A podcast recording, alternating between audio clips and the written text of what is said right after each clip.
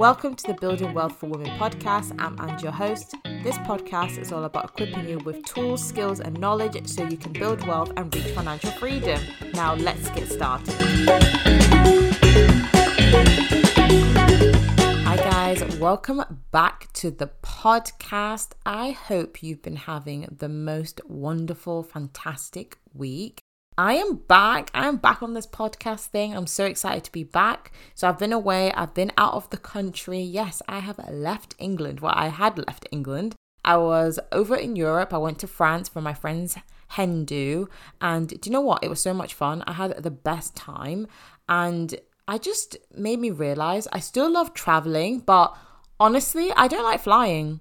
I really don't like flying that much. The landing into England, into Gatwick, was just horrible. I have no idea what this guy was doing that day, but honestly, it was so shaky. And I'm sat by myself because everyone was just basically sat wherever.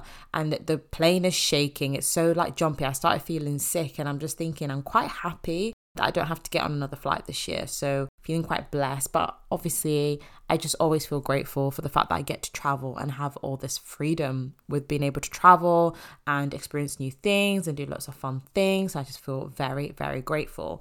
So, this episode is another quick one because I've been getting some questions about this and questions about investing and questions about trading and whether you know you should trade and how you can you start trading and all things like that. So in this episode, I really want to break down the differences between long-term investing and trading. Also, I want to explain to you what I actually do and how I managed to go from 50 pounds invested into stock market and from investing consistently in the stock market and increasing the amounts I invest, I reached a five figure portfolio in 18 months. So let's start with what trading is. So, trading basically involves buying and selling a financial asset using a short period of time.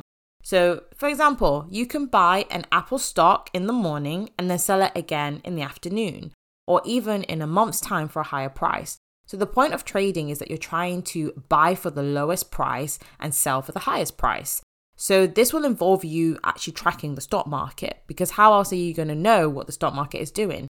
You couldn't necessarily just log in on a Monday and then 3 months later log in again and try and sell. You'd have to actually spend time tracking the market and seeing where the market is going. You'd have to do a lot more reading about investing as well to be able to know what's happening in the investing world, like what's happening with different businesses and different things that you want to invest in.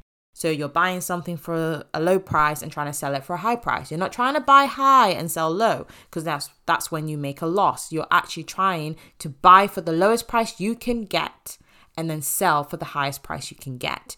I want to say this kind of investing or this type of investing is good if you've got the time to do it, but if you're like me, you're really lazy and you don't have the time to be tracking the stock market, you know, you might have a nine to five job, you might have a business, you might have something going on in the day that you don't have time to be tracking the stock market. And also, trading is very, very risky because you might not always know when it's going to be the highest price. Like, it's very hard to predict when things are going to go high. Think about what happened with the GameStop. Everybody was jumping onto GameStop, so the price kept going higher and higher and higher and higher. Some people made a huge loss with GameStop, and some people made a huge profit. But you know what? Most of that was on luck. None of that was because they knew exactly what they were doing. I think you have to be quite lucky if you're trading to make really good trades, but also the best way to really get into it is you have to spend more time into it. You have to be tracking the stock market and spending time in the day actually tracking the stock market. This is very different from long term investing. So, long term investing is when you buy and hold a financial asset for the long term. For example, you buy the index fund, the S&P 500, and you keep it until you retire. So this is the type of investing that I do.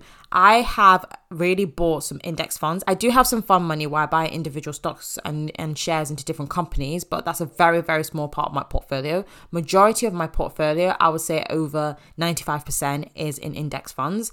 And I have no, no desire to sell those anytime soon. I'm not going to sell them. And the reason I'm not going to sell them is because they're there for the long term. The reason I decided to invest in this way is because one, I don't have time to be tracking the stock market every day. Like I said, I have a nine to five job. I also have this business as a money coach. I don't have time to do that. I also have a husband, I have family, I have friends. I don't have time to be spending in the stock market. And also, statistically, the more time you spend in the stock market, the more likely your money will grow. Even if you just go right now, go Google the S&P 500 and see how well it's done. It has gone up. So I'm on the hope and the belief that my money is going to grow. And my money is growing. At the moment, my money is growing. I started investing in the pandemic in 2020, you know, when there was a whole financial crisis going on. And I can see now that my money is growing.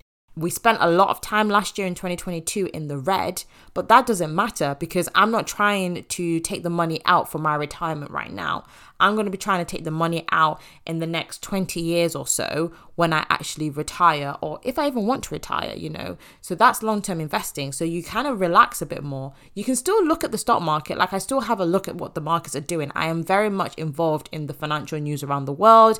Like I want to know what these companies are doing but I don't need to spend too much time doing it. Like I am aware, I have the knowledge, I know where I can find the information, but I don't need to. Like I don't need to spend a lot of time worrying what what Tesla is doing. I don't spend a lot of time worrying what Jeff Bezos and Amazon are doing because I'm not just investing in Amazon, for example, with the S&P 500 as one of the index funds that I have, I am investing in the top 500 companies in America. Do you know what I mean?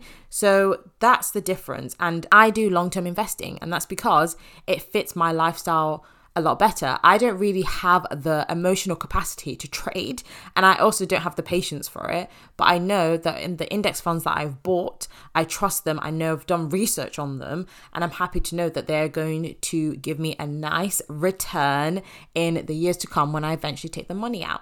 So, I really hope that this quick episode was able to help you understand the difference between investing, long term investing, and trading.